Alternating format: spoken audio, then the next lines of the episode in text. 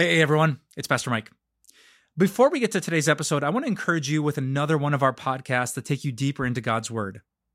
After listening here, please check out Little Things with Amber L.B. Swenson.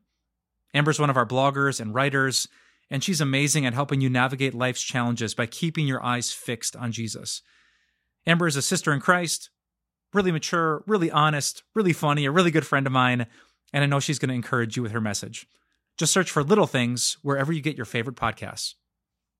Recently, someone told me the hardest painting to do is of a sunset. And the reason is you can't quite tell the difference in lighting between a sunrise and a sunset. There's only the most skilled of artisans have taken this on, and that are the guys at Florida who airbrush your t-shirts. They're the only ones who can pull this off. But for most of us, mortals, we cannot do this.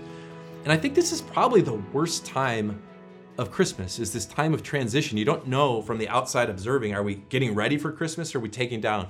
We've got the boxes out and we're just thinking about countless trips to the basement.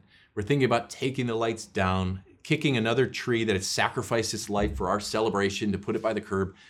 There's kind of this awkward transition. And I think the most awkward times are times of transition for the disciples. Jesus is with them for 3 years. You can imagine how glorious that is. He dies, he rises, and then he's with them for 40 days, and they're so excited, and he says, hold on, I'm leaving. Stick around here until I send the Holy Spirit, a time of transition.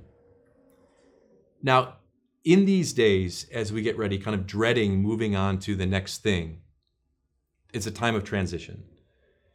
But the question is this a sunset on the best things that the earth has to offer, or is this really a sunrise?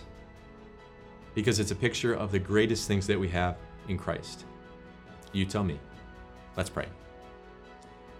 Heavenly Father, Son, and Holy Spirit, Christmas is an amazing time, but this time of transition is a hard time.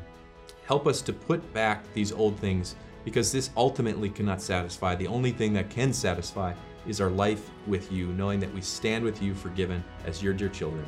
Amen.